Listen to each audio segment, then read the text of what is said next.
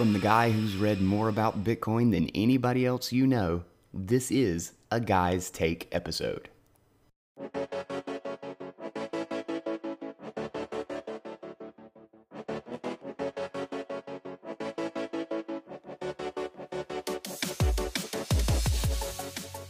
What is up, crew? Welcome back to the Cryptoconomy Podcast. I think I've got a really fun episode today. I've been working really hard over the weekend. Actually, I really started on Friday, um, trying to get together a bunch of different things that I've been kind of dabbling in or talking about doing or, or thinking about doing really for a very long time. And I have finally done it. Uh, I actually had a conversation with this kind of sparked, uh, okay, it's time to get this done with a tweet that I had sometime last week. And it was about uh, uh, all the Bitcoin holidays that I celebrate. And uh, a couple of people commented and sent me messages, and uh, I got a Discord channel open with uh, Brady from the Citizen Bitcoin and also uh, Ansel Linder, and we chat a lot, um, just kind of ongoing about a couple of projects and things that we've been working on. And Ansel was like, "Man, I'd love to post that um, list on my website," and I thought, like, why haven't I done that yet? Why have I been sitting on this for so long? Because I, did a lot of work collecting a bunch of dates and confirmations and links and all kinds of stuff for major events in Bitcoin's history. So I thought it was time to put it out there and, you know, let other people enjoy it. Uh, let Ansel put it on his website, um, which, by the way, uh, Brady is the Citizen Bitcoin podcast. Um, if you don't know, he's been doing a lot of really good interviews uh, more recently. Like a couple of the recent episodes are really good. He and Tommy uh, do that show, and uh, then Ansel Linder has the Bitcoin and Markets podcast, um, and he's got a lot of great stuff up there. Uh, we kind of have like our own little uh, niches in what we cover uh, on our shows. So we kind of we kind of joke about how like they kind of they kind of hit each individual corners of what's going on in Bitcoin. Uh, so those are two good ones that I think pair well uh, with uh, my podcast. So if you don't listen to Bitcoin Markets and Citizen Bitcoin, I think they do a good like little branching out into other areas that I don't really cover, and vice versa. So uh, definitely check those guys out.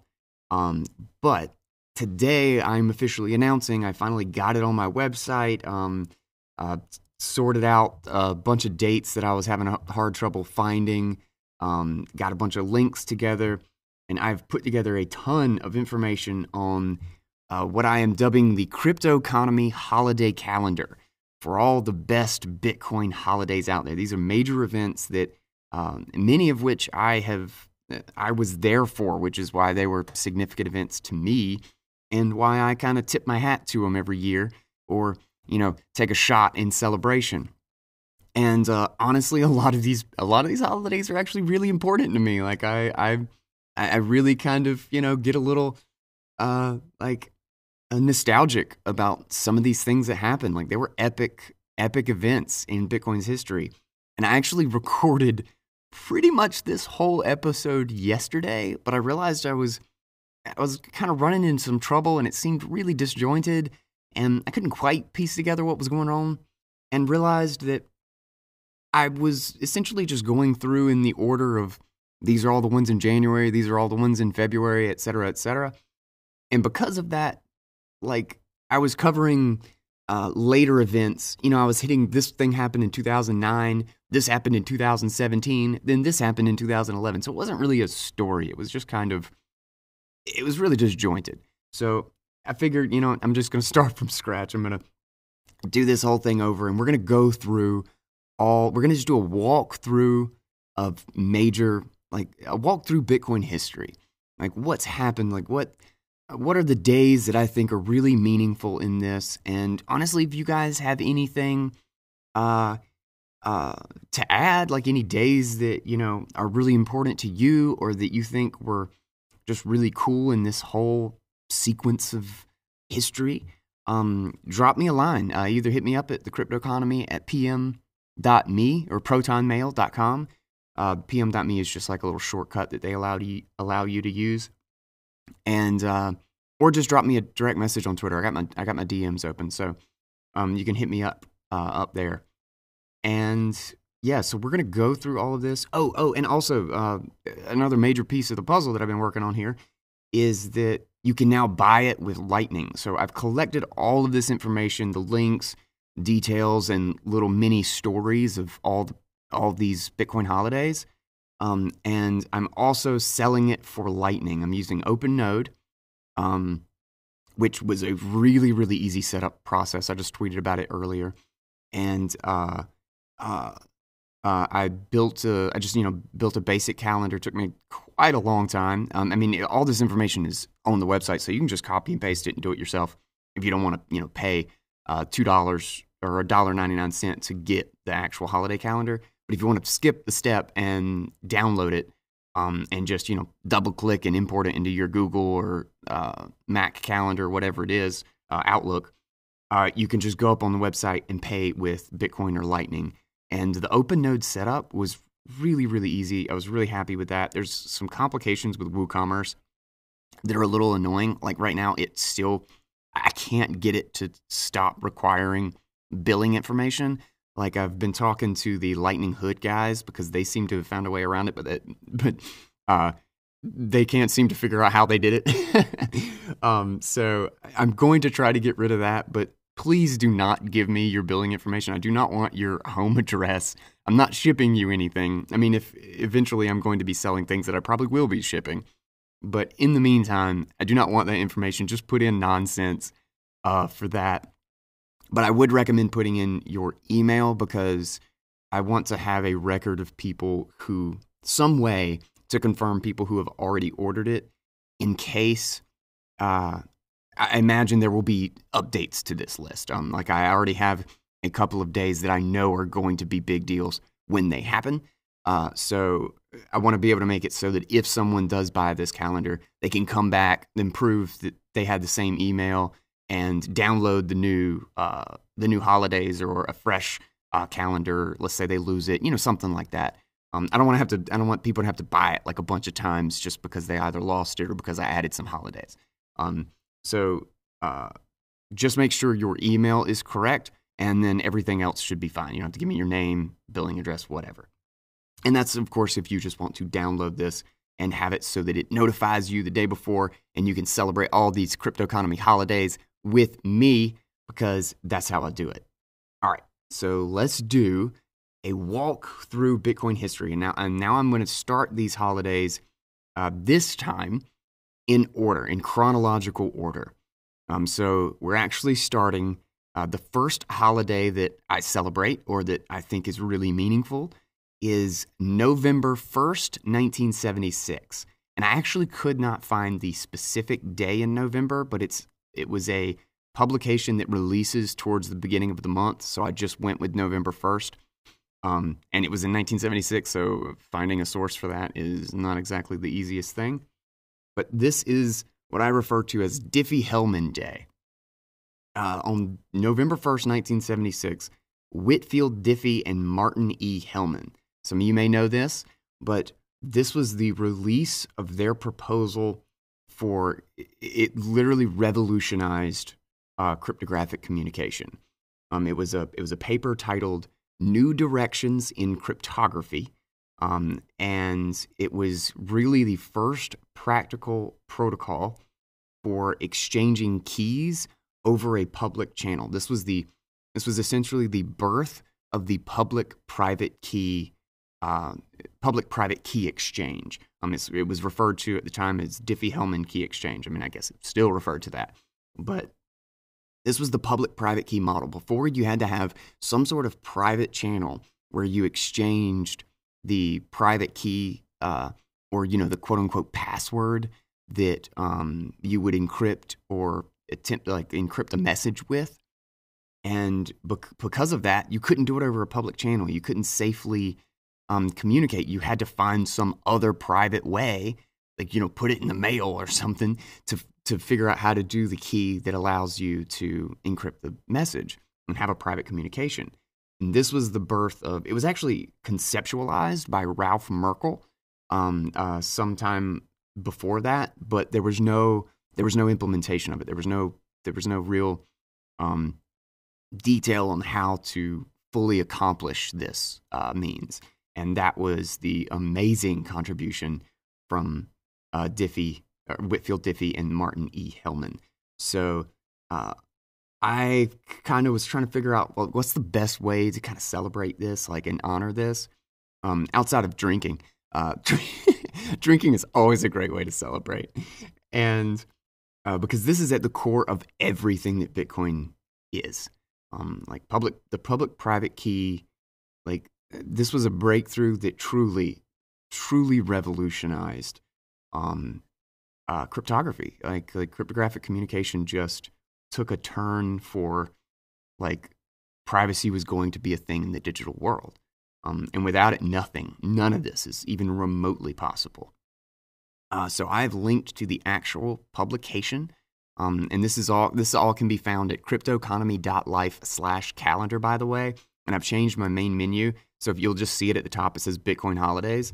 Uh, so you can go, you can expand each one of these holidays and find more detail out on them, uh, and all the links that I've associated with it.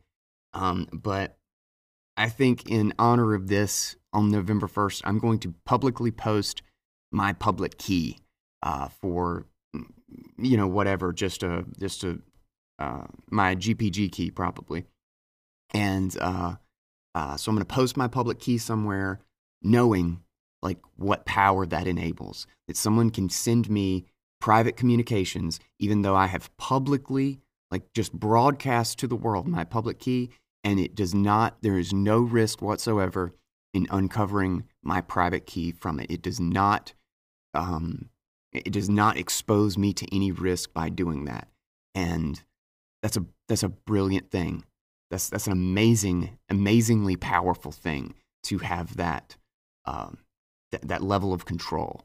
Um, so, a toast to Diffie and uh, Whitfield Diffie and Martin Hellman on that day, November first, is Diffie Hellman Day.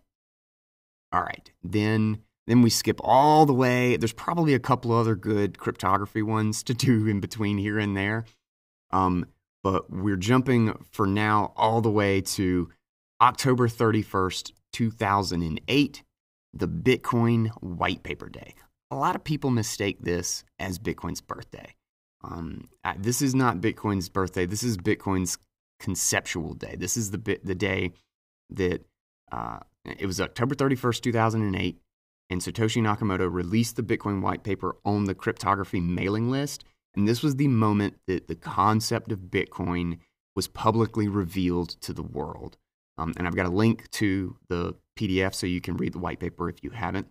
Um, but this was this was this was Bitcoin's introduction to the world. This was the first time that people looked at it and um, read about you know the beginnings of how the system, there's a lot of technical specifications that are not in the white paper. You know, 21 million limit, not in the white paper. Um, there's just, there's a bunch of stuff. The white paper is just kind of an over, uh, an overall idea of how he thought about Bitcoin at the time. And, uh, but obviously, obviously that was a major day with BitGold and uh, DigiCash, Hashcash, all these precursors that came before it. Um, and all the major breakthroughs all the way through the 90s and stuff that made this possible. Bitcoin, the release of Bitcoin was when when the game changed, when finally all the little all the leaks in that circle of secure decentralized communication in like transactions were were plugged. They were finally finally all those major issues were sorted out and development could start on a network that was live, a proof of concept for this. Um, and thus the rest was history. But it was just a little bit later, just a couple of months later, January 3rd, 2009, Bitcoin's birthday. This is Genesis Day. And the Genesis block was mined on January 3rd, 2009 by Satoshi Nakamoto. And that is Bitcoin's official birthday. Um, so that's one thing. Again, people will call October 31st Bitcoin's uh, birthday. It is not. It is not. This is this is a point with me. This that's Bitcoin's conception day. Bitcoin's birthday is the Genesis block. That is when the blockchain was created and went live. So, and it's also Proof of Keys Day, which just started last year. But this is a really cool. It's a really cool way to celebrate Bitcoin's birthday, in my opinion. Um, I was really happy with this.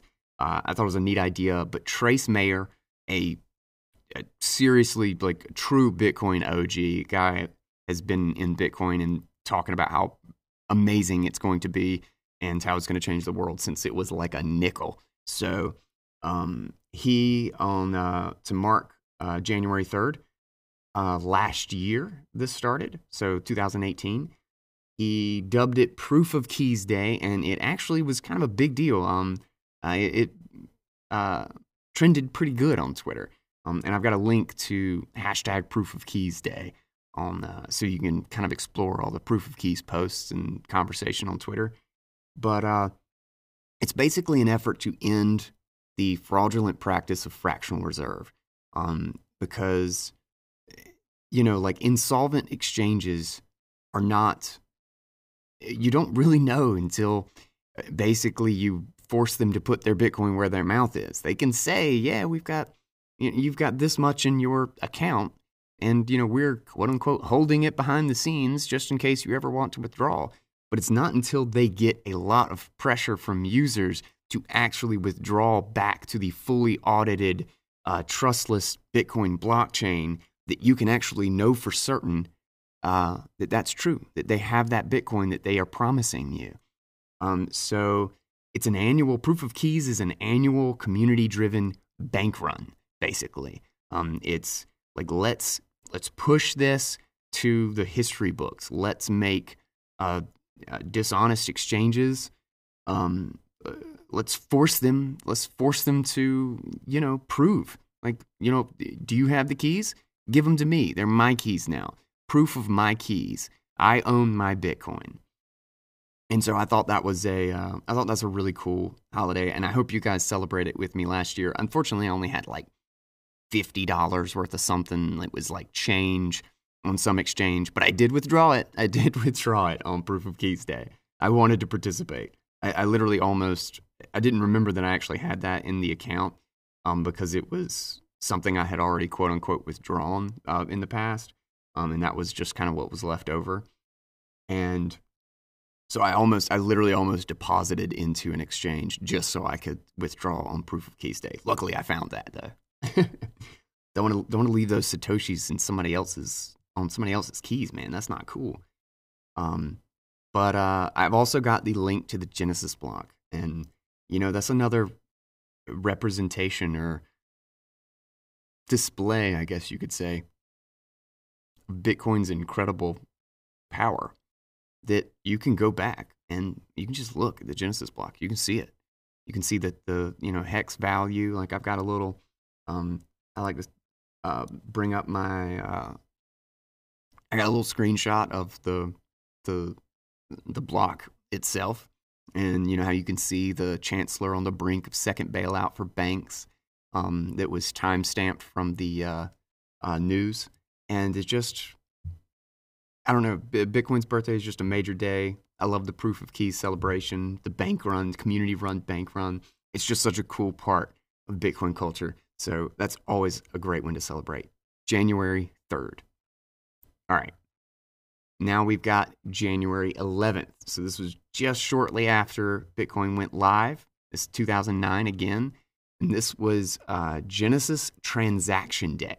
Hal Finney receives the very first Bitcoin transaction that is ever posted to the Bitcoin uh, blockchain. And uh, uh, uh the coins, there's a couple of interesting things that I found out about this um, when uh, when I was kind of exploring it.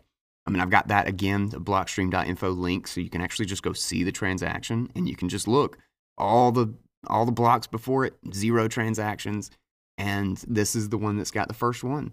Um, fully auditable. Hal Finney received the first Bitcoin transaction, 10 Bitcoin sent by Satoshi, and uh, 40 remainder from the uh, Coinbase transaction that it was spent from, sent back to Satoshi. So the interesting little tidbit though is the coins that he sent were actually in the Coinbase. They were actually mined in the ninth block. So it was Bitcoin block nine that mined the coins that were sent to Finney. And, uh, uh, and they, the transaction is in block 170. So, so it's like, why, why is it not the first block? Well, actually, it'd be why is it not the second block? Because the first block cannot be, uh, the very first block cannot be spent from. But so it's like, why is it not the second Bitcoin block? Like, I mean, those were quote unquote the first spendable Bitcoin. Why did it go from block nine? So I was like, that was I thought that was interesting. So I did a little digging, and it turns out that if you put in uh, like numerical order all the blocks that were spendable at that time, so there's a there's a, a piece uh, there's an element of Bitcoin that after you mine Bitcoin in, in a new block, it has to have a hundred confirmations before you can spend it. It has to mature for a 100 blocks before you can actually send from that address. So at block 170, you can actually only spend from the first 69 blocks. And this was grabbed from block 9. So it's like did Satoshi do that on purpose? Like what what made that one be the one that sent from? And turns out if you take all the hashes of those first 69 blocks and line them up in numerical order, Bitcoin block 9 has the lowest value hash. So it's just at the top of the list. And I guess that I don't really know how the client picks it. So, but that's the thing that makes sense is that, well, if it's the, the first number in, you know, numerical order, that's the one that's grabbed. So I thought that was, I thought that was a kind of interesting little tidbit on just how the client worked at the time and how things were picked. Like it was just, no, this is just the first one in the row. And uh, so it's sent from block nine and the transaction confirmed in block 170. All right, and next up we have Bitcoin Pizza Day. So this is all this is a whole year and a couple of months after that. This was May 22nd, uh, 2010 is Bitcoin Pizza Day.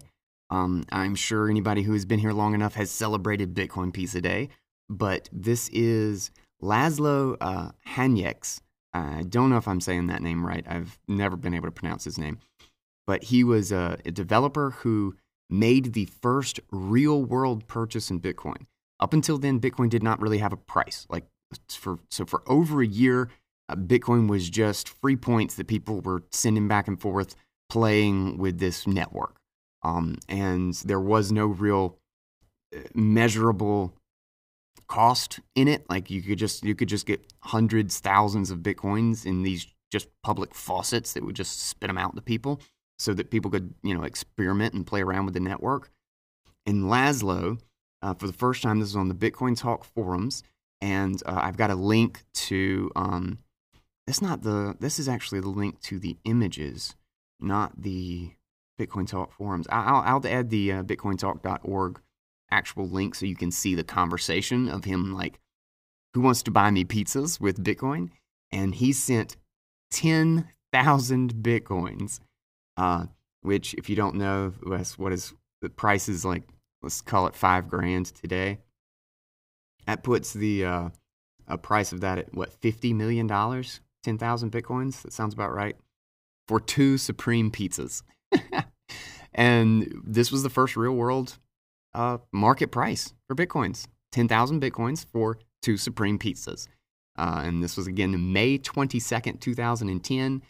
I actually tried to there's not like exact like what is on a supreme pizza um, but you can actually look at the picture he's got pictures of it like with his kid and like the two pizzas out on the table and you can actually see the two pizzas bought with the first ever real world bitcoin transaction and uh, i listed out the toppings. So if you want to if you want to see the toppings on uh, uh, on the uh, website go to cryptoconomy.life slash calendar or just click on bitcoin holidays up at the top.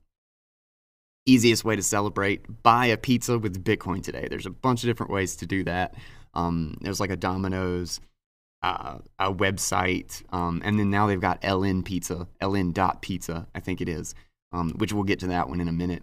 So uh, buy, uh, buy a pizza on bitcoin pizza day may 22nd to celebrate the first ever real world transaction uh, exchanging bitcoin for uh, real real food uh, you can also get the transaction details. I've posted the hash, uh, and it was in block 57,044.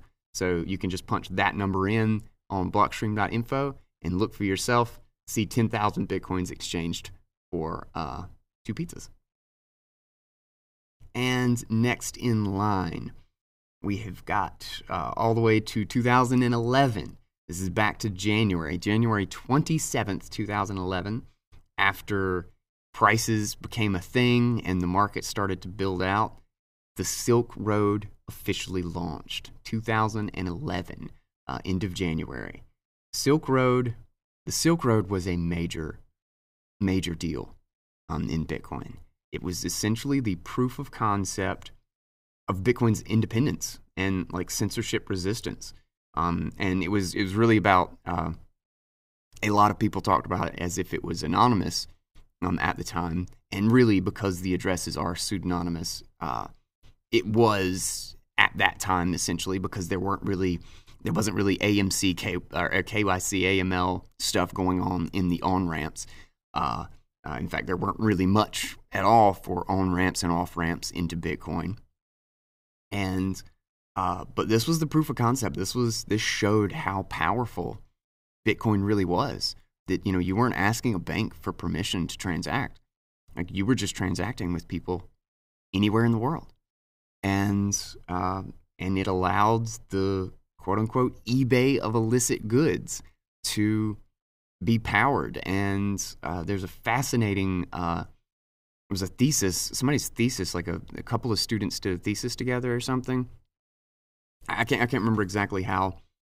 I think it was MIT. I think it was MIT. It was a, it was a major college. I remember um, uh, uh, reading it originally and being fascinated by it. I probably have a copy of it somewhere on my computer, but who knows? I have terabytes and terabytes of stored crap that might as well just be out there on the internet because I don't know how to find it on my computer.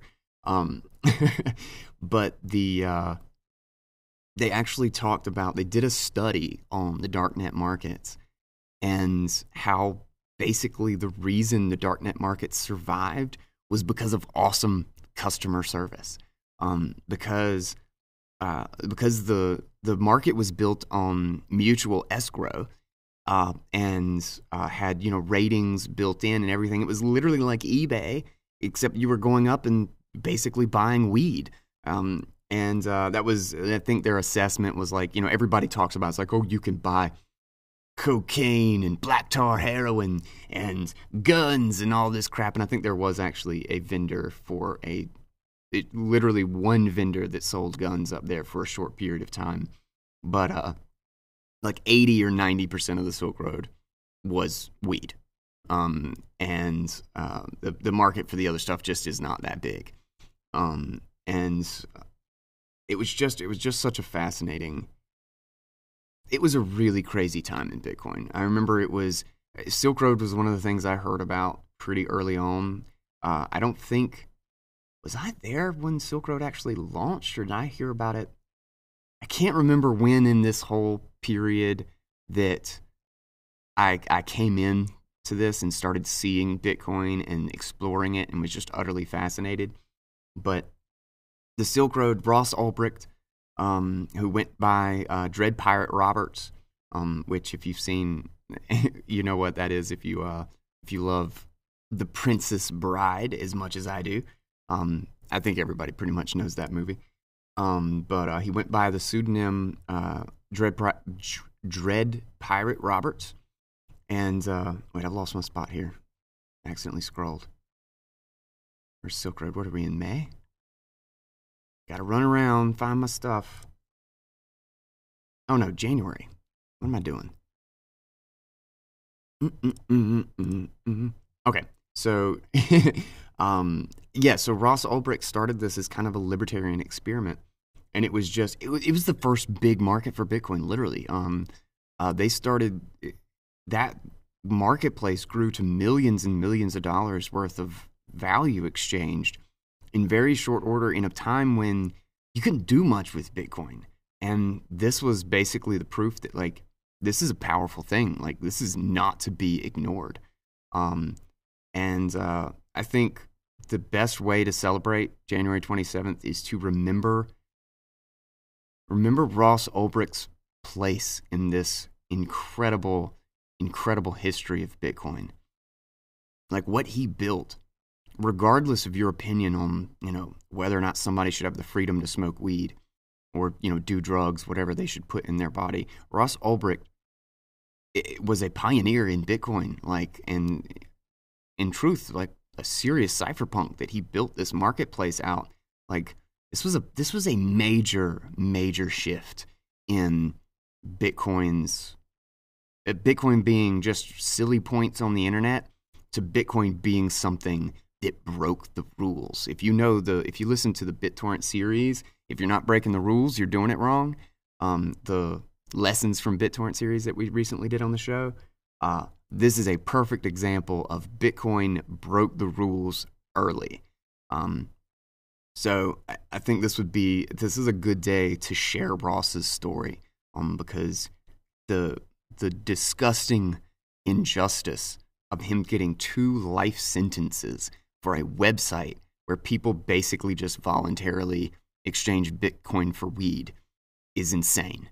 Um, uh, not only did he not do anything with the drugs, he put up a website for other people to buy and exchange goods. It's literally like putting somebody in prison for selling illegal artwork on eBay. Like you just shut down eBay and put uh, the owner in prison for life sentences, multiple life sentences. It's just absolutely insane. So I think that's a great opportunity to share his story. If you haven't uh, listened to Railroaded, you've got to check out this. It's unbelievable how horribly he was treated during this whole process. So good opportunity on January 27th. It's always a good opportunity, but January 27th in in particular to not forget what Ross did for Bitcoin and sign the petition and share his story until he is actually free again. Um, hopefully, hopefully that day comes. Um, I'd be very sad to see if it didn't. Okay, next up, um, Silk Road, altcoin Genesis Day. Now, there's a lot of controversy about what's a altcoin and what's a shitcoin. But Namecoin, particularly at the time, Namecoin was the very first, very first altcoin. Um, so uh, before this, there was there was no Bitcoin was it, and Namecoin was actually a really I was really excited about Namecoin back in the day. I thought it was a really clever idea, and it immediately put it in the realm of possibility. It's like, okay, maybe you can, maybe this whole model is applicable to other stuff.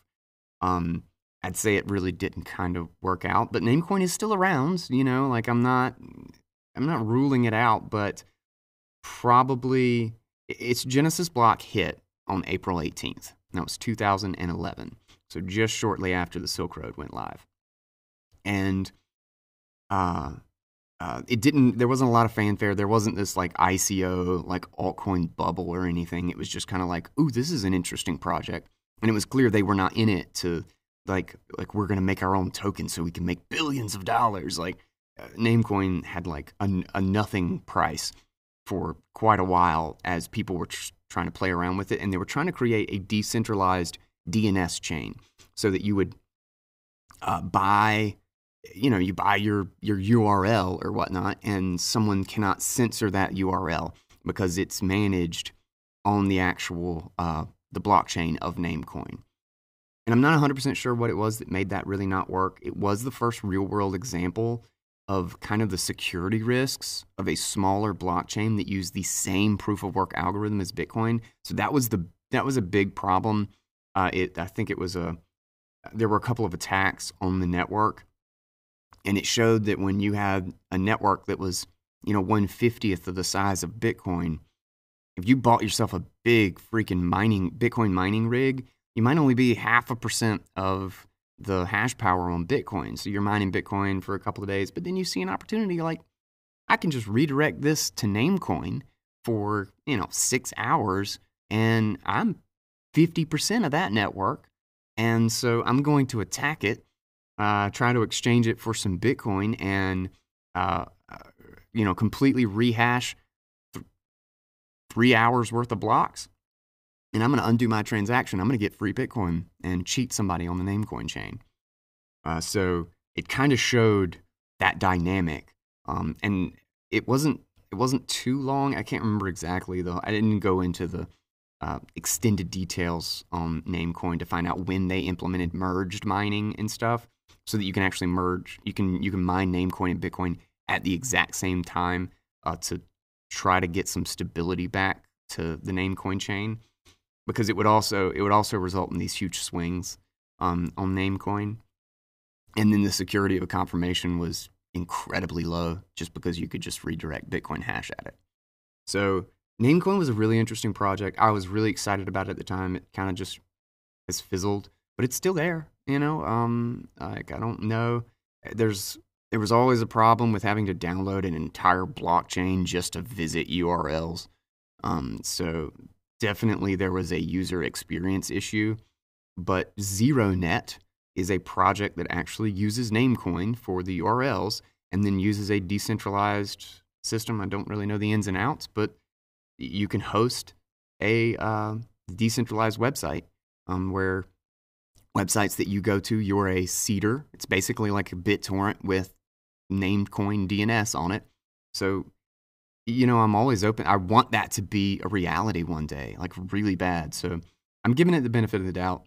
And I'm saying that there are altcoins, despite being a Bitcoin maximalist, there are altcoins that have something interesting to them and could still be possible. Um, I am not ruling this out, just just saying. So I think there is a difference between altcoins and shitcoins, and we'll talk about shitcoin day when we get there. All right. So uh, next, that was Namecoin Genesis block, April 18th. Then we've got June 12th, the same year, uh, 2011. And this was, okay, this June 12th, 2011. So this is really when I was coming into the space because this is when I lost my ass in Bitcoin, when I just lost so much money. Um, when I had no money, when I was just dead broke. Um, I didn't even have a decent job.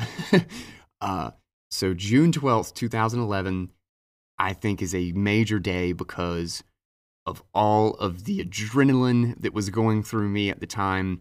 This was the great Bitcoin bubble. Uh, I think I think of June 12th as the day of the great Bitcoin bubble.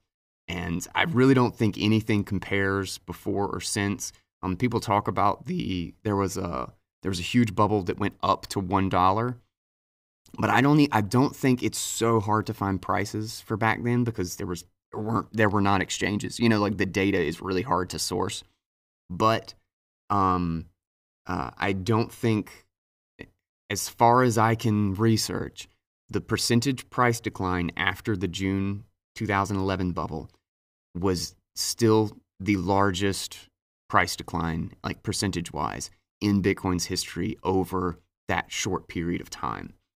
It, the, the Bitcoin, the bubble peaked at $31.91.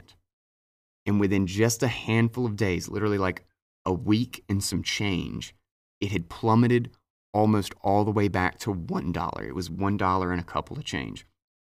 And I was just devastated. This was my first experience of uh, the getting myself through a Bitcoin bubble and it has beat me left and right so many times since then uh, which probably is one of the reasons that you just get so deeply connected to it because there's so many strong emotions to everything that has happened in the history of Bitcoin. So, June 12th is the great Bitcoin bubble. I don't even know how to celebrate it other than the fact that it needs to be mentioned.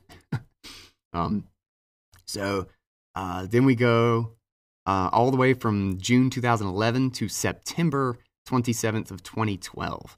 This is actually the only event I have in 2012, and I feel like there's there was stuff happening there, so I might be missing something big. But this was the launch of the Bitcoin Foundation.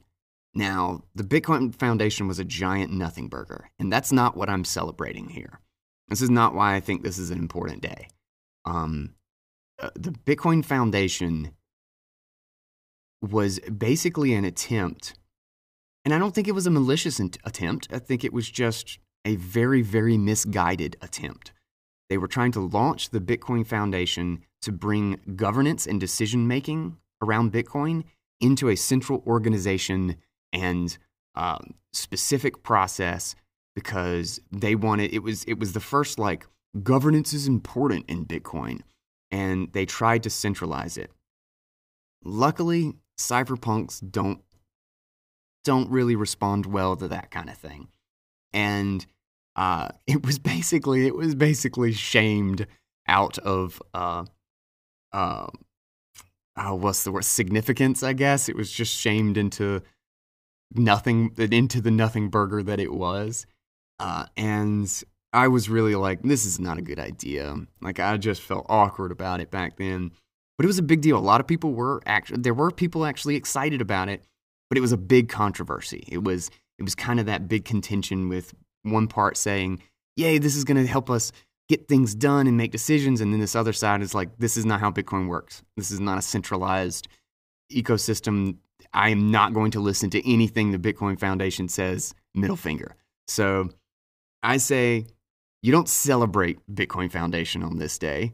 You use it as a reminder. Nobody controls Bitcoin.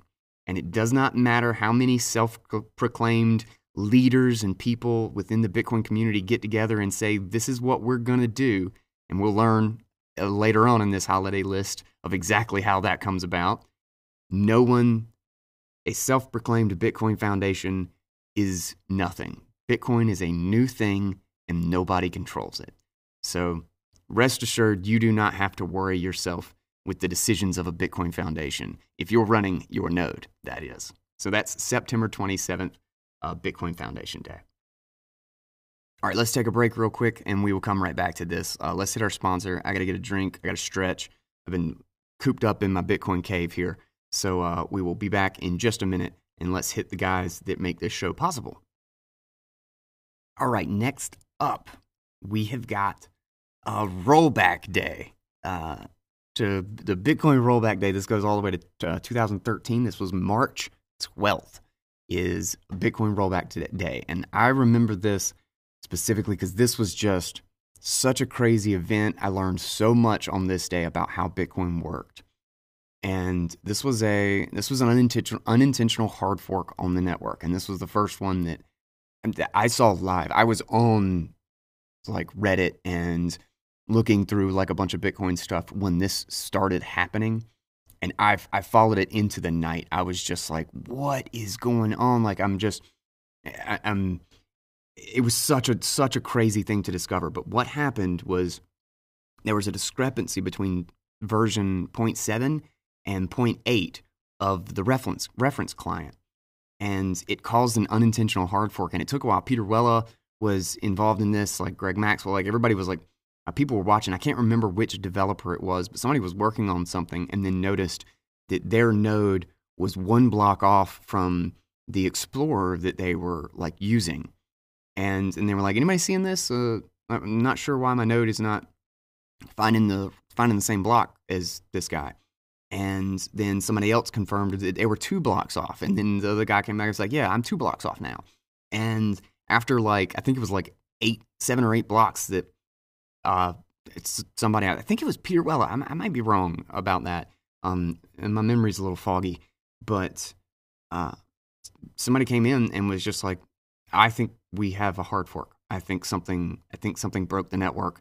And everybody just started scrambling. It got posted on social media. Um, the mailing list went nuts. People were messaging back and forth everybody's trying to contact miners and see what's going on and figure out where this went wrong. And there was a debate about how to how to bring everybody back in consensus, like because it was between two different versions. Like, does do we just force everybody to upgrade to 0.8 and you know send out the message, or do we have everybody on 0.8 roll back to 0.7 and basically rehash all of these blocks? And that in, in after a very short order, like it was like it was a very crazy, uh, like 30 or 40 minutes there. And basically, consensus was reached okay, we're going back to 0.7. It makes more sense anyway. You know, the people who had recently upgraded to 0.8 were the ones that were most likely to be able to upgrade quickly or downgrade quickly um, because they were already the ones that were, you know, on top of the new update. So they were contacted, the pools were contacted, miners, services, everybody was contacted, and software was just shifted all around and it was so exciting. It was like watching a football game. Like this is my football, watching Bitcoin shit happen. So uh, and I remember it was like a, it was like six hours, maybe seven hours. I can't remember exactly the whole process, but basically the entire network rolled back and uh, gave up the reward from 24 blocks that had been mined, and they had been they were completely remined uh, with 0.7 instead of the 0.8 client, and successfully after uh, almost half a day of scrambling, the 24 full blocks were rolled back on the chain, and that those 24 blocks were completely orphaned, and the network was brought back into consensus. And I just remember the adrenaline rush and just being so what is that? Like it was just, it was the first time it happened you know? It's like and i'm learning this stuff for the first time back then. So it was just utterly fascinating. And uh, it was the first time or at least in my experience i know there was the uh, controversy with the like in 2009 or 10 or something which i uh, do not have in my holidays but uh, something notable was the somebody used the overflow uh, buffer overflow or whatnot to create 92 billion Bitcoin in a transaction. Um, but uh, outside of that, this was really the first network consensus break uh, that that was solved. That was put the network back in consensus, and we rolled back a, a version of the software. And I just thought that was really cool. That was a really cool moment in history, particularly for me. Now, a way to celebrate this, like when this comes around on March 12th, um, is for for one minute for every block that was rolled back. Take 24 minutes out of the day to review some Bitcoin code. If you can do that, if you're a you know if you're a, a Bitcoin developer or just a code de- developer and you can review code, review code even if you know it's been reviewed 20 times. If you are not there, if you're like me and you just kind of know you're getting to, to like some of the technicals, but you're not a developer, take the day to learn at least one new thing about Bitcoin code, learn one new thing about how it works, because the more eyes and expertise and, and brains that we have working on this ecosystem and looking at this, this thing that has been created, the stronger and more resilient Bitcoin is. So I think that's a really good way to celebrate um, rollback day, the 24 block rollback day on March 12th, is learn something about Bitcoin. Okay.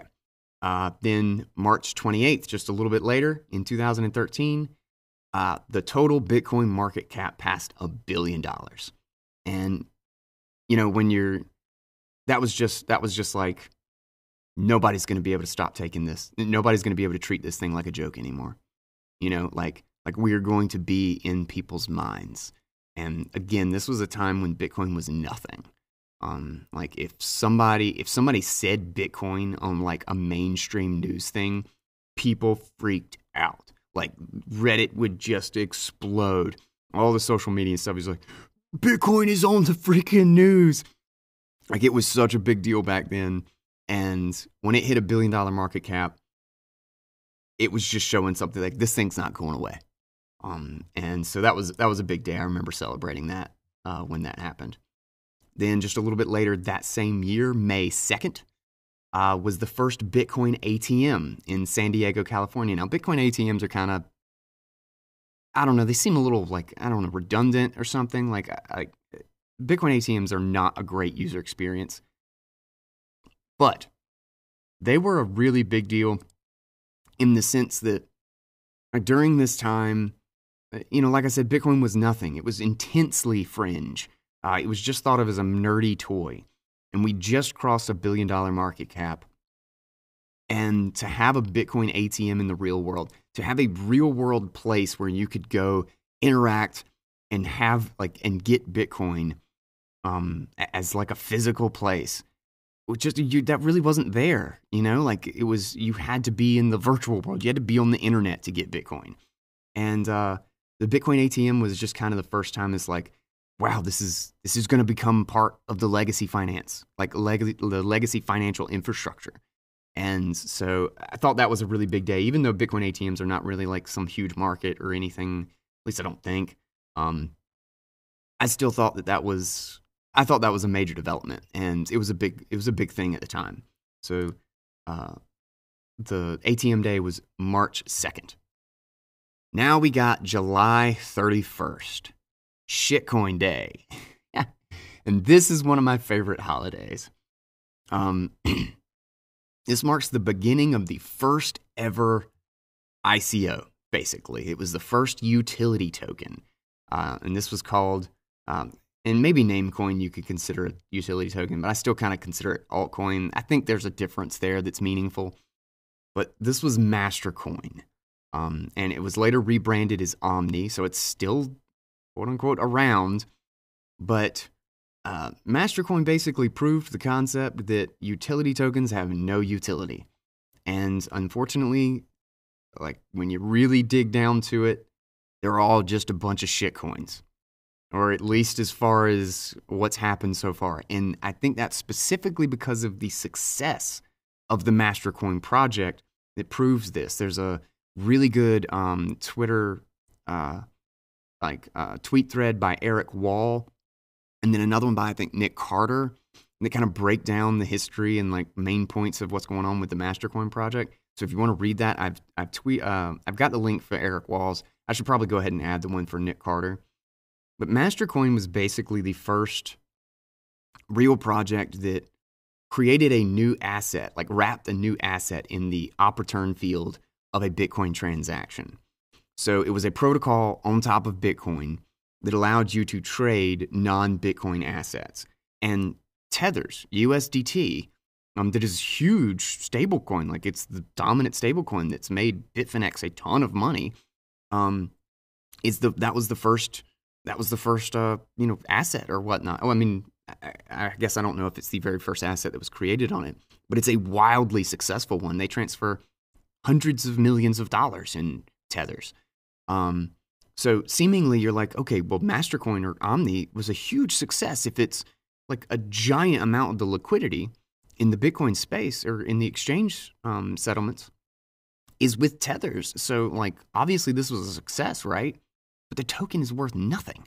Like the, I think the network value, if I if I remember correctly, I guess I haven't looked at it in a bit, but it was like a a million dollars or something crazy like that. It's stupidly low. The the and it's because capturing the value in a token that has nothing to do with the engineering of the protocol, it was basically just abandoned by the developers because it was just a nuisance in the whole process. Like, why do you need a token? It's a pointless element of the design.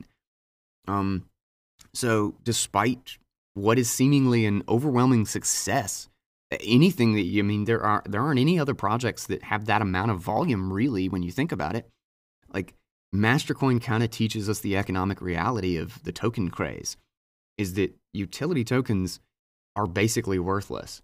Um, and they did have like a decentralized exchange that I don't think ever did anything meaningful because it was really clunky, really crappy. It never had good volume. Um, but I think it actually did went li- did go live. I think it was a thing for like a little while. I'm not sure. You, you can dig into Mastercoin, but I think this, this is a perfect example of shitcoin day that you don't need utility tokens to have, you know, a new protocol layer for Bitcoin. Um, all right, move on. Uh, October 2nd, 2013. The Silk Road is dead. Long live the Silk Road. Um, on October 1st, October 1st is Free Ross Day. Uh, October 2nd this is kind of a two day thing uh, to celebrate. Um, uh, and October 2nd was the actual fi- official day that the Silk Road was shut down, was seized. But on October 1st, Rock, Ross Ulbricht was captured and caged for his role in bringing about the Silk Road experiment. Um, and I think this is just another good opportunity to share Ross's story. We've already talked about how much of an impact he had um, in the Bitcoin space and that you know for a libertarian experiment and entirely nonviolent crimes nobody should spend their life in a cage um, for that. I think that's a huge like a massive injustice and i think and i i, I like the opportunity to salute ross for this epic place in bitcoin's story and the story of individual liberty. Like it was about sovereignty you know? Um so uh, until until Ross is free, we should take October first and uh, we should take any day that we can think about it, but we should take October 1st to share to share what happened to Ross. To, you know, tweet out free Ross. Hopefully hopefully that guy hopefully that guy is free one day and he does not rot in prison for trying to change the world, you know, trying to make it a peaceful place. All right. Next up, Hodl Day, December 18th, 2013. Let's scroll down to December. So, do you know where the term hodl, H O D L, everybody knows that term. So, in 2013, December 18th, uh, the price basically plummeted in one of its many little like run ups and then retraces um, that it has that it did for a huge period during that time because um, this was you know getting into another big bubble. And a really drunk user posted on the bitcoin talk forums and uh, decided against his better judgment to just go to town on his keyboard. And it is one of the most hilarious things. I'm not going to read it because i don't want to i don't want this to be a six hour episode but it spread like wildfire. People were just laughing. It starts out like, my girlfriend's out at a lesbian bar, Bitcoin's crashing. Why am I holding? I'll tell you why. So uh, I've got the link on the page. So if you want to go check out the Bitcoin holidays and read that post to just go through that whole thread, it is hilarious. Easy day to celebrate. Just get drunk and hodl. Don't spend any Bitcoin on this day. December 18th is hodl day. And next, we move all the way to 2014. 2013. Wait. Wait, no, this was 2014. I don't know, I've got a date wrong. I'm going to have to confirm this, but this is February 24th. I think this was uh, this had to be 2014. I think this was right because it was towards the end of 2013 where that the big thousand dollar bubble was. Um, but so, February 24th, this is the death of Mount Gox, and I also kind of think of this as Roger Shame Day. So, Roger Ver at the time was a trusted community leader. I, uh, I mean, I had a lot of respect for Roger Ver. This was this was the first, this was the first straw, and of a long series of straws that finally just made me go, Roger, holy crap! Like he went from being one of the most exciting people in the Bitcoin space to one of the, in my opinion, one of the most utterly stubborn and dishonest ones. Uh, but on this day, on February 24th, in uh, 2013 or 14, I, I, am going to have to look that up. Um, I've got 2014 on one list. I'm going to make sure I confirm this right. Uh, Mount Gox went down. They went officially offline due to insolvency. And it was one of the most spectacular, probably the most spectacular failure in all of Bitcoin's history. They were by, by far, they were really the only exchange. They were the only meaningful exchange. It was like 80 or 90% of the trade volume. Granted, there's you know a lot of discussion that uh, uh, Willy, the Willy bot or whatever, that the, there was a ton of fake volume, which is undoubted. You know, I'm sure all the major exchanges for a lot of a lot of the periods then and ongoing use fake volume, but Mt. Gox was the place to trade Bitcoin. That was the only place to trade Bitcoin, and it was a crappy website. The process was awful, but you know, like what do you do? Like it was Mt. Gox. They were the place. So, um, but and quote unquote undetected leak uh, resulted in the theft of 744,408 Bitcoin. And it was over a billion dollars at the time. Um, I, I can't remember all the specifics of how much money it was because the price was soaring and then crashing. You know, like we went from uh, eleven hundred dollars on Mount Gox. Um, I think a lot of the other the couple other exchanges that are around, like maybe Bitstamp or whatever, had um, uh, uh, like they saw like a thousand dollars, I think is where they peaked. Mount Gox was really overinflated, kind of like Bitfinex now is, like a hundred dollar price difference or so. Um, is a little bit more exaggerated with MT Gox, but this was the largest theft of Bitcoin ever, and uh, honestly, I don't think it will ever be surpassed um, in the amount of Bitcoin. specifically because it's grown, the industry has expanded so much. There's, you know, 80% of the traded Bitcoin is not in one place anymore. Um, and so many people, myself included, my brother, everybody who was there at the time, probably lost money in Mt. Gox. It was awful. And Roger, this was that he like while all this mess was going on, I've got a link to the video, and this was the first time I was like, "What are you doing? This is bad." Like Mount, this is you could see the writing on the wall. This is going to be a disaster, and uh, people were having withdrawal problems, and then they froze withdrawals, and uh, Roger publicly defended them and did this stupidly wooden. I'm obviously reading it off a piece of paper. Duh. I confirm Mount Gox is, or Mt. Gox is solvent, and you have nothing to worry about. Keep your coins with Mt. Gox. Uh, and, you know, just weeks before everybody lost everything. Um, and this that crap is still being sorted out. It's been how many years now? It's 2019, so it's been like six freaking years, and the legal crap around that, uh, and stupid Karpelès is not going to prison is unbelievable. The mess that happened with that, it was so negligent, and it destroyed the Bitcoin market. Um, this was one of the most spectacular collab. Like this was the end of Bitcoin for so many people. People were just like, "This thing is dead." There was more uh, uh, mainstream media attention about MT Gox and the the collapse and this huge failure than there ever had been about anything in Bitcoin. Bitcoin was just a it was dead for 98% of the people who knew about Bitcoin. Everybody's like, that's it, gigs up. Um, I remember my brother bought a mining rig at the time, which was just a bunch of GPUs from somebody because, and the uh, guy came over and he was like, "Yeah, I just got rid of everything. This this this ga- this game's over. Uh, uh, I hope you. I don't know why you're buying this miner, but you know whatever." So it was a it was a hell of a time, and that was that was a serious bear market when the one exchange that really held the entire market up disappears.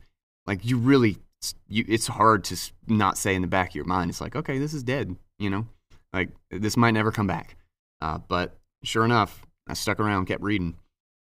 Um, and uh, here I am. Uh, so that was Roger Shame Day, the death of Mount Gox, February 24th. What an epically painful and just crazy time in Bitcoin that was. Now we go to August 28th. Another sad one, but absolutely 100% deserves uh, everything that we can do for Hal Finney is August 28th is Hal's day. Hal died, uh, Hal, Hal Finney died on August 28th, 2014. Uh, he had, um, uh, what was it, AL, ALS, um, and he'd been fighting it for like, I think it was like four years. Uh, four years earlier, he was diagnosed. And he was, he wrote his, like, kind of goodbye almost on the Bitcoin Talk forums. Uh, and he he was he had to use like that that the thing where you like use your eyes to like type like text out, and uh, and he actually coded like that still. He said it was really crazy slow, but he could still do it. Um, Hal Finney, Hal Finney was Hal Finney was Satoshi. I mean, he may not have been Satoshi Satoshi, but he was he was like the meaningful. He got the first transaction. He was the first one to spin up a node. He was so critical. He was he'd been a true cypherpunk for years. He's the creator of the first reusable proof of work. Without it, Bitcoin couldn't exist. Like I mean, he was so integral into making Bitcoin exist, and uh, the I, I just it gets me every time with that quote. Like I'm comfortable with my legacy. Like in his post. Like I remember when I read I read his post um that somebody did and I cried, man.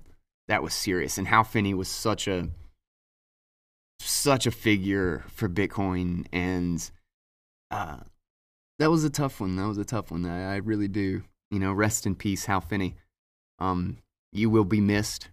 So on August 28th, that's Hal's day. And he deserves a moment of silence and a drink in his name. So I always try to remember that every year. And it's also a good opportunity to make sure that your keys, um, there's a couple of these holidays that I use as like, all right, it's time to go through all my backups, check on my passwords. But this one's a good one to remember to have my keys accessible because he talks about that in his final post that my family and my kids, like, I know they can get to my, my keys. Um, so make sure that your coins can be accessed by your family and loved ones because you don't know when you don't know when this whole thing when this story ends. Um, and August 28th is a good day. Take Hal's Day to remember to leave to, leave your loved ones um, with a way to access your keys uh, when you go. So, all right, back to something a little bit more fun. November 11th of that same year is This is Gentleman Day. uh, this one's not so prominent anymore, but this was a huge thing on Reddit and it was basically the uh, it was the I guess you could say the the the next in line after HODL. And I still love This Is Gentleman. It's kind of its use has died out a little bit, but it was hilarious. An overexcited Reddit user accidentally a word just left out. It's supposed to be This is it, gentlemen, and he was just way too excited about the fact that we were right back into a bull market now, and it wasn't. It was just like a little a little blip on the radar basically at the time. But he was just he just posted this excited thing. This is gentlemen.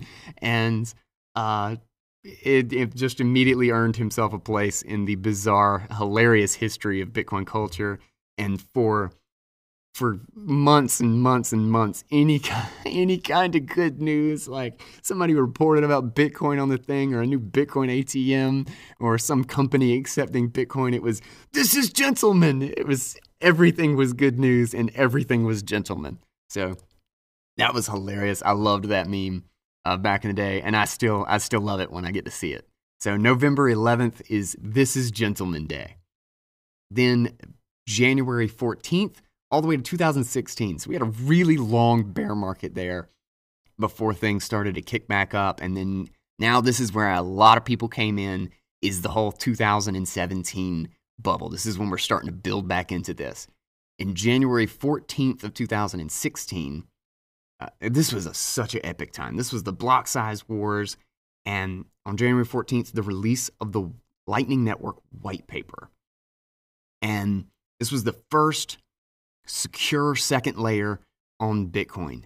And uh, there were there had been so much development. Uh, Satoshi himself had so many different had been trying to work out payment channels and how to get them to to to like basically there were a couple of problems with like channel lifespan because originally they had to have like a sequence number and you had to basically know ahead of time how many times you were going to update the uh, channel, like some of the some of the original um, proposals or like uh, designs, I guess you could say, for um, payment channels. Like you actually had to have like, okay, this one's going to be for a thousand updates, and then the time lock for every single update was one shorter, so that the the final the, the correct state, the last in line, could always be enforced before any of the previous ones.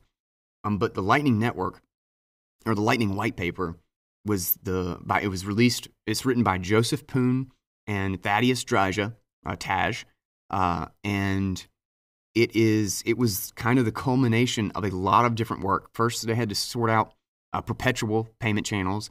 Um, then they had to sort out bidirectional. A lot of them were unidirectional. You could only send forward or backward. You couldn't just swap back and forth. Um, and finally, the design was um, the engineering was figured out to make them perpetual and bidirectional, and then the Lightning Network made them routable. You could bridge across payment channels trustlessly without ever actually giving up control. It was still always locked with the public key of the receiver, so nobody in the middle could actually take the coins. And this was this was the birth of the Bitcoin Lightning Stack to me. The conceptual birth. Again, this was like Bitcoin white paper day, the conceptual birth of Bitcoin Lightning White Paper was the conceptual birth of the Bitcoin Lightning Stack. So uh, I've got the link to the white paper there. And I don't care how you celebrate Lightning White Paper Day, but January 14th needs to be celebrated, Lightning White Paper Day. And November, November 15th of 2016 is my absolute favorite uh, ICO. um, BitConnect!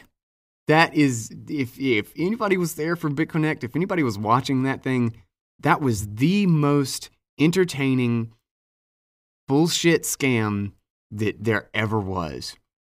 There is so much. I love this stupid video. There's a video, somebody did a remix of the BitConnect speech that, uh, oh my God, what is that guy's name? Uh, you just got to go watch it. Just go to the link. Um, this was, just go to the link on the calendar page. Um, it is one of the most hilarious things. I watch it every, all the time. Every couple of months, I'm just like, I gotta go. I gotta. Get, I need to pick me up. I'm gonna go watch my BitConnect video. But the so the heat was rising in 2016 and 17, and it was just ICO after ICO, and it only accelerated. Anybody who was in 2017 knows how absolutely utterly insane it got. And BitConnect was the most obvious scam imaginable. And uh, it's almost it is the creme de la creme, as I put in the description here. Is who could have thought that such a stupid thing would have been so successful? I mean, it was a Ponzi scheme, and what was hilarious is people were like, "No, don't be stupid." Um, you know, this is obviously a scam, but it was like 90% of the people investing in it knew it was a scam.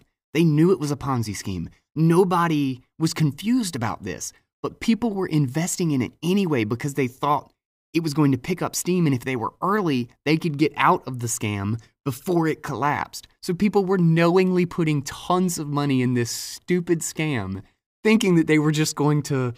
They were going to withdraw their bags before everybody else jumped in. Granted, there are a lot of people that were tricked by this idiocy, but it was the it was the veritable cherry on top of the sea of garbage tokens that were happening. And November 15th was the first day of the ICO, 2016. Um, so I love to have this day. Literally, my family, my, my wife, and my sister in law love this stupid video that I watch um, uh, for the BitConnect song remix or whatever. So, uh, what we did last year was we just got completely wrecked and we had a dance party uh, playing this song and then just screwed around for the rest of the night. But uh, that's what I encourage everybody to do on November 15th is have a dance party playing this song and just get wrecked. All right. So that's BitConnect Day. Uh, March 2nd, 2017, uh, Gold Parity Day. Bitcoin passed the price of one ounce of gold. And I thought that was really cool. That was just fun to celebrate because it brings a new meaning to digital gold. Is, yeah, well, you know, when Bitcoin costs more than one ounce of gold. So what you going to do, son? You can't ignore me that was a fun day. Um, but there's also going to be Bitcoin or gold market cap day. Um, that is not here yet, but that will be the day. Um, so do not confuse those. That will be the day that the Bitcoin market cap surpasses the market cap of all the gold of the world's gold supply. Um, that was May or no March second, May twenty third, uh, two thousand seventeen, New York Disagreement Day. Um, so for anybody who hasn't studied the block size wars, uh, I've got a, I think I've got a link in this one. Man, I'm not sure which one the link is in. I should put it in this one anyway, since this is the quote unquote first one that comes around. But the New York Agreement was a terrible idea, but uh, it was the initiation of the SegWit 2x proposal, and this was in the peak of the fork wars.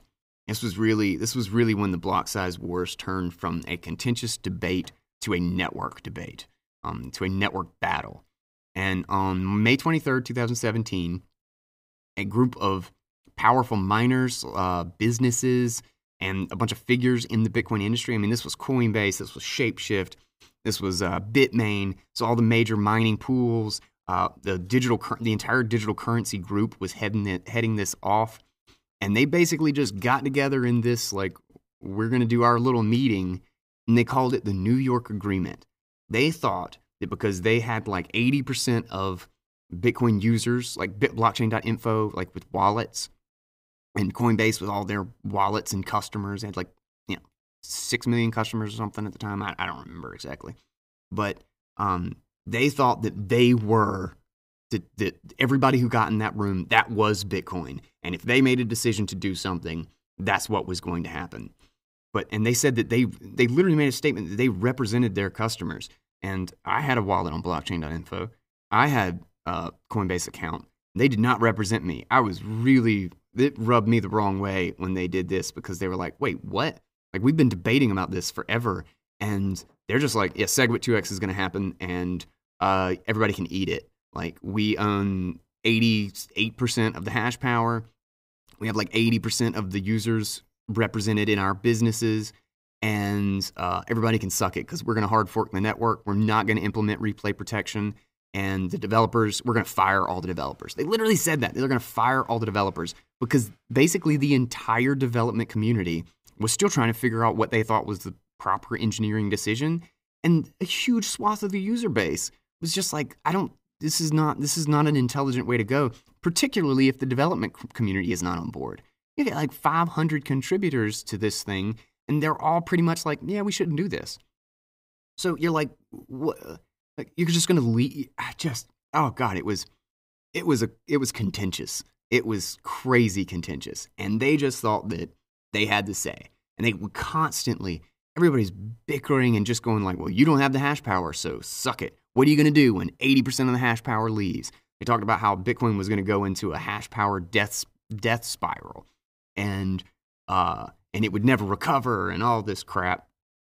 So this was really when the protocol wars started, and I don't mean the TCP/IP protocol wars. I mean the Bitcoin Bitcoin fork wars, and uh, they they instituted the SegWit 2x pros, proposal. They're going to have let's rush this hard fork. We're going to do this in six months, and uh, you know like you're and we're going to kill the bitcoin chain there's going to they they explicitly stated multiple times there will be one coin after this. We will make sure of it. They were going to attack the other chain. Uh, they openly talked about it. They talked about how uh, they said you know if bitcoin wants to survive as an altcoin if the original chain wants to survive well then you're going to have to implement replay protection because we're not going to do it which was a j- joke which is an just showed, I guess, either how arrogant or ignorant they were that they're hard forking. So obviously, they are the ones that need to implement replay protection because replay protection needs a hard fork.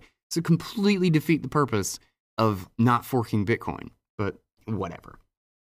Um, it's a uh, it was it was serious. I was these guys were just such arrogant jackasses at the time. Um, and it's why so many people vehemently just do not respect Coinbase, um, uh, uh, Shapeshift, like all these companies, Bitmain, like this is where the hate for those companies. So when you see Bitcoin OGs just dismiss everything that they say and just shit on, eh, poo poo on all of their Twitter, uh, their tweets and retweets and like their posturing for we're still a Bitcoin company. This is why, because they arrogantly said, we're going to change Bitcoin. You can suck it. And explicitly stated they're going to fire all the developers for not making the decision that they that they uh, that they decided, and that, that all the users were just going to just follow along. Well, this started the user activated soft fork, and we will get there first. And we will get there in a second. Uh, I made a little, I got a little joke at the end of this one though for New York Disagreement Day, again May twenty third. Uh, celebrate by committing to something at the beginning of the day and then back out at the last minute. I don't know if that's I don't know if that's a smart way to celebrate, but uh, this was this is an important day in Bitcoin history, and should do something to kind of uh, you know give them a middle finger. August first. This is so it was, it was from May to August. And August 1st is Bitcoin Independence Day. And this really was the, I think this was the beginning of the end of the block size wars. So all this happened with SegWit 2x, and a huge community movement started growing. Um, and it was funny because a lot of the developers were not happy with this because they were like, this is going to force a hard fork. Um, but slowly, it just kept growing and was getting out of hand really quick. But the user activated soft fork was a community movement executing a flag day to activate SegWit without the because SegWit was a soft fork, right? Um, it was actually backwards compatible. You didn't have to upgrade to it, but um, but obviously removing the 2x, the the hard fork to a bigger block size. And August 1st was the flag day. August 1st was the day that SegWit hit and the UASF uh, executed. And basically, it was basically the community, the user community, playing chicken. Uh, they were calling the bluff of the digital currency group and the huge SegWit 2x, all their miners and businesses and everybody who just said they are Bitcoin and this is what's going to happen. It's like, all right, well, then we call your bluff. Like, put your money where your mouth is.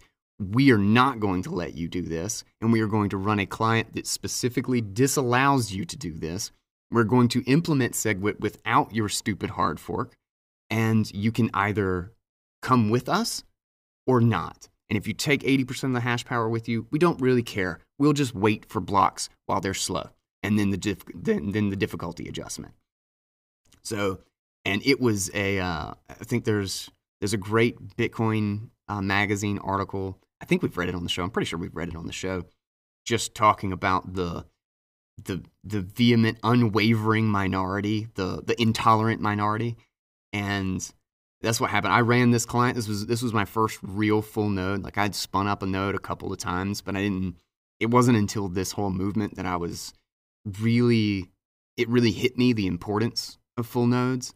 Um, and I ra- I ran the UASF, and I proudly was there staking my claim, and it was to be a part of that. I felt like a rebel. so, uh, and it, it activated. It executed on August first and then we have a couple of holidays right back to back. August is just the hol- the the month of Bitcoin independence. August 1st is official Independence Day. But then we've got August August 8th, which was the day that SegWit actually locked in. So there was the execution day and then a uh, a little like a week long um, uh, wait for the flag day until SegWit was locked in, like as long as the uh, uh, uh the signaling was uh, correct or whatnot and then it activated. Uh, I think it was like, I can't remember how many blocks it was later, but it was on August 23rd. So August 1st, Independence Day, August 8th, lock in day, and August 23rd, activation day. And I celebrate all three of those because that was just a huge, that was a monumental moment in Bitcoin history. But the reason I think of Independence Day, August 1st, as the end of the block size wars, is the beginning of the end, is because it's when Bitmain and Roger Ver and all those jackasses, I'll be nice, all those people with a differing opinion, uh, when they forked Bitcoin Cash. So that was the birth of Bcash. And honestly, at the time, like, and I don't, I, I really don't, as much as, you know, this gets me worked up, I don't hold any ill will against Bcash.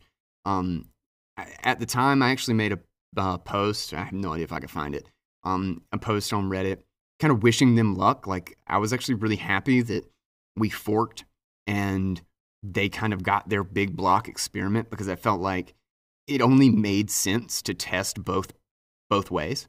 You know, it, it didn't make any sense to just say this was the way it is or this was what was going to work and then not try big blocks. Um, because there's always a seed of doubt, you know, you're always like, well, you know, like maybe it is big blocks. Like I want both to exist so that we can know what works.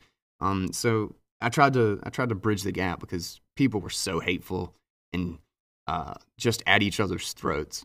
Um, but it was a big day. It was it was just an epic day. Um, I was kind of proud that Bitcoin Cash um, forked off and that they had their own community. It still turned into conspiracy theory, propaganda nonsense, and Blockstream Core Bilderberg, blah blah. But you know, whatever. You know, to each their own. Um, I'm still glad. I'm still glad we forked. I'm still glad Bitcoin Cash got its thing and Bitcoin Diamond and SV and all that crap happened. And I still think I still think in the end it was a net positive for all of it. But because of that, the communities really split, and I think of that as the end of the block size wars. So August 1st is a big day. Um, and of course the other the other two days of SegWit activation. And then we've got November 7th after all of this, which is uh, uh, we're getting to the end here. We're getting to the end. So we're almost done. Uh, no 2x day. Um, uh, after after the digital currency group, um, uh, you know, ignored everybody's uh, basically rejection of their proposal. Support continued to fall fall away. Um, uh, a bunch of a bunch of the, they still were claiming that they had like dominant hash power, mostly because a handful of miners and companies that had gotten cold feet hadn't officially announced that they had gotten cold feet. They wanted to be they wanted to you know s- sit on the fence there to see what happened, and then everything that happened with uh, UASF and uh, activating SegWit, and then the fact that everybody, the whole community was still just like, suck it, go ahead, you know, fork your stupid chain. Um, and there were, what was it, Bitfinex at the time? I guess it was Bitfinex. Um, posted, they had futures for SegWit 2x, and the 2x coin was trading at like a tenth or like 15, like a tiny fraction of what the Bitcoin price was. So I think that really, like having the market just value it at like doo doo doo doo dollars, um, really, really scared the rest of them uh, to run away. And uh, so November 7th was the day that they called it off. Um, and this was like a week. This was like a week and like three days before the fork was supposed to happen. And so they just posted on the mailing list, like, all right, we're suspending it. You know, we might come back to it. We don't want we don't want to split and have two bitcoins. Blah blah blah. Um, but uh, yeah, that was no 2x day. That was the day 2x finally uh, threw in the towel. And lo and behold, November 7th, just a week and some change later, uh, some of the miners, and I think it was probably, I'd imagine it was probably people who had big stakes on like the futures market for no 2x or for SegWit 2x, were trying to keep it alive because you're talking about a lot of people who just immediately lost money who were trading on a token that now is not going to exist.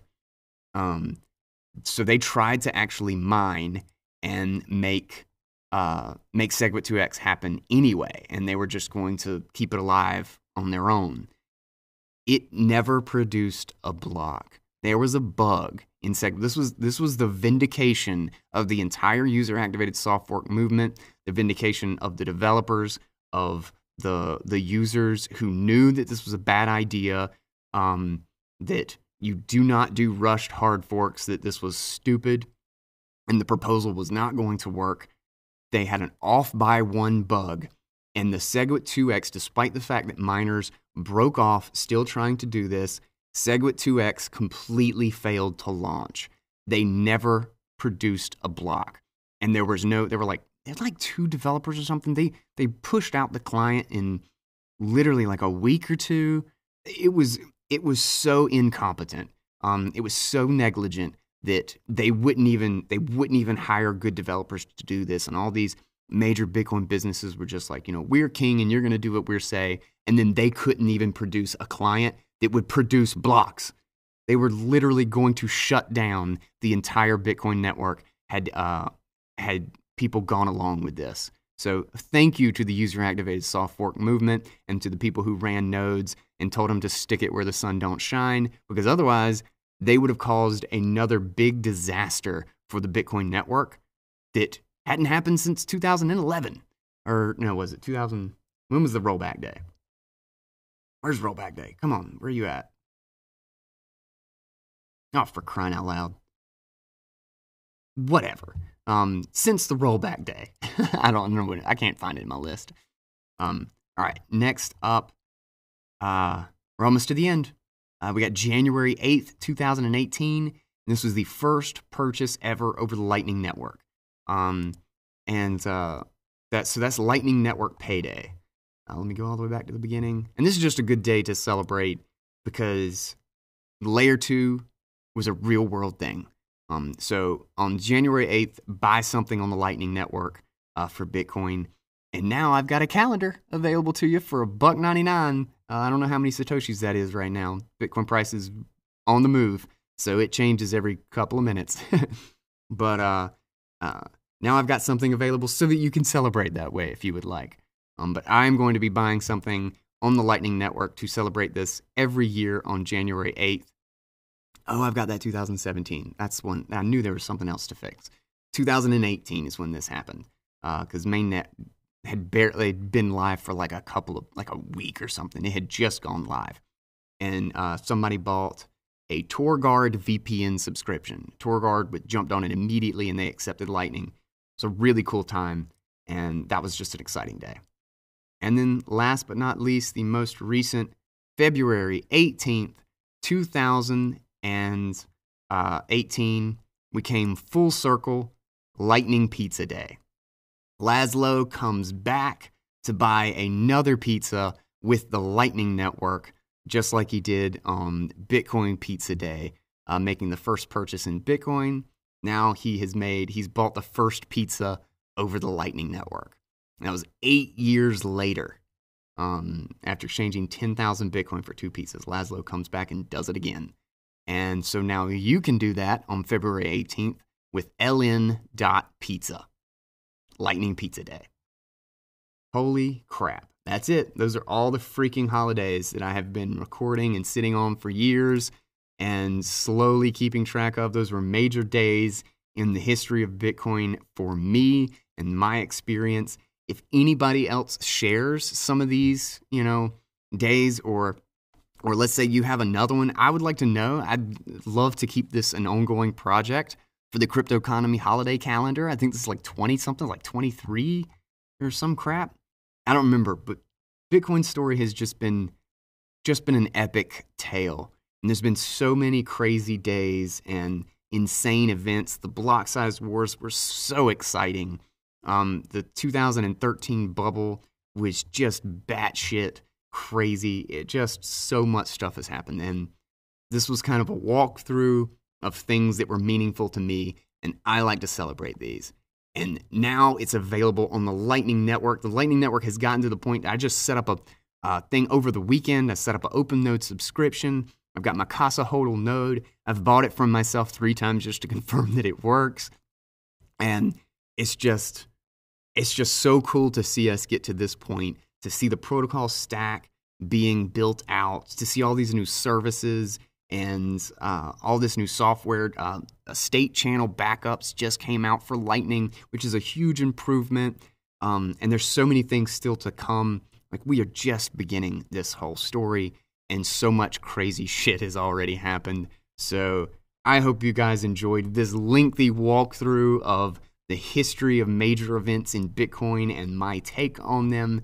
This has been a Guys Take episode. Do not forget to check out cryptoconomy.life go check out the Bitcoin holidays so you can see the holiday calendar. And if you got a Lightning node and you want to try out and play around with Lightning, buy it. Uh, buy the holiday calendar. You'll get the notifications. You can just import it into your own calendar, and it will it will let you know anytime a Bitcoin holiday is coming up. And uh, if you leave your email address with me, um, I'll try to make sure to let you know whenever I update with uh, uh new uh, new holidays, and I'll see if I can just like send it out so that you can just like click on it. I've not, I haven't really messed with my calendar much. I just kind of built this out uh, recently, so I'll figure out how to get that process in order so that if you buy this, you don't have to you know constantly come back and re-download. I'll try to make it easy so that you can get any ongoing holidays that we have in the cryptoconomy. So, this has been the Cryptoconomy Podcast. I hope you guys enjoyed it. Um, and I will catch you all tomorrow with another episode. Do not forget to check out cryptoconomy.life, play with Lightning, get my calendar, and I'll catch you next time. Take it easy, guys.